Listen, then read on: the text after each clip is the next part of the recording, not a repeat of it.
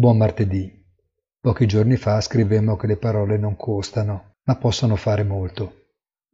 È bastato che la Presidente democratica, Nancy Pelosi, preannunciasse la possibilità di un'intesa con il segretario al Tesoro Mnuchin per il varo di un nuovo piano di aiuto all'economia per dare spazio all'allungo dei futures di Wall Street fin dalla mattinata di ieri, proseguita in giornata in Europa e poi continuata dopo il suono della campanella a New York.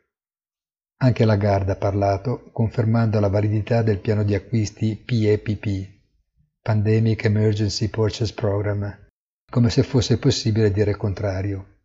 Eppure l'emergenza Covid si fa più pressante Trump è oggetto di attacchi mediatici proprio alla vigilia del confronto diretto con Biden, Brexit è in piena impasse e da ultimo si spara in quel territorio compreso tra Turchia, Russia e Iraq che molti hanno riscoperto esistere.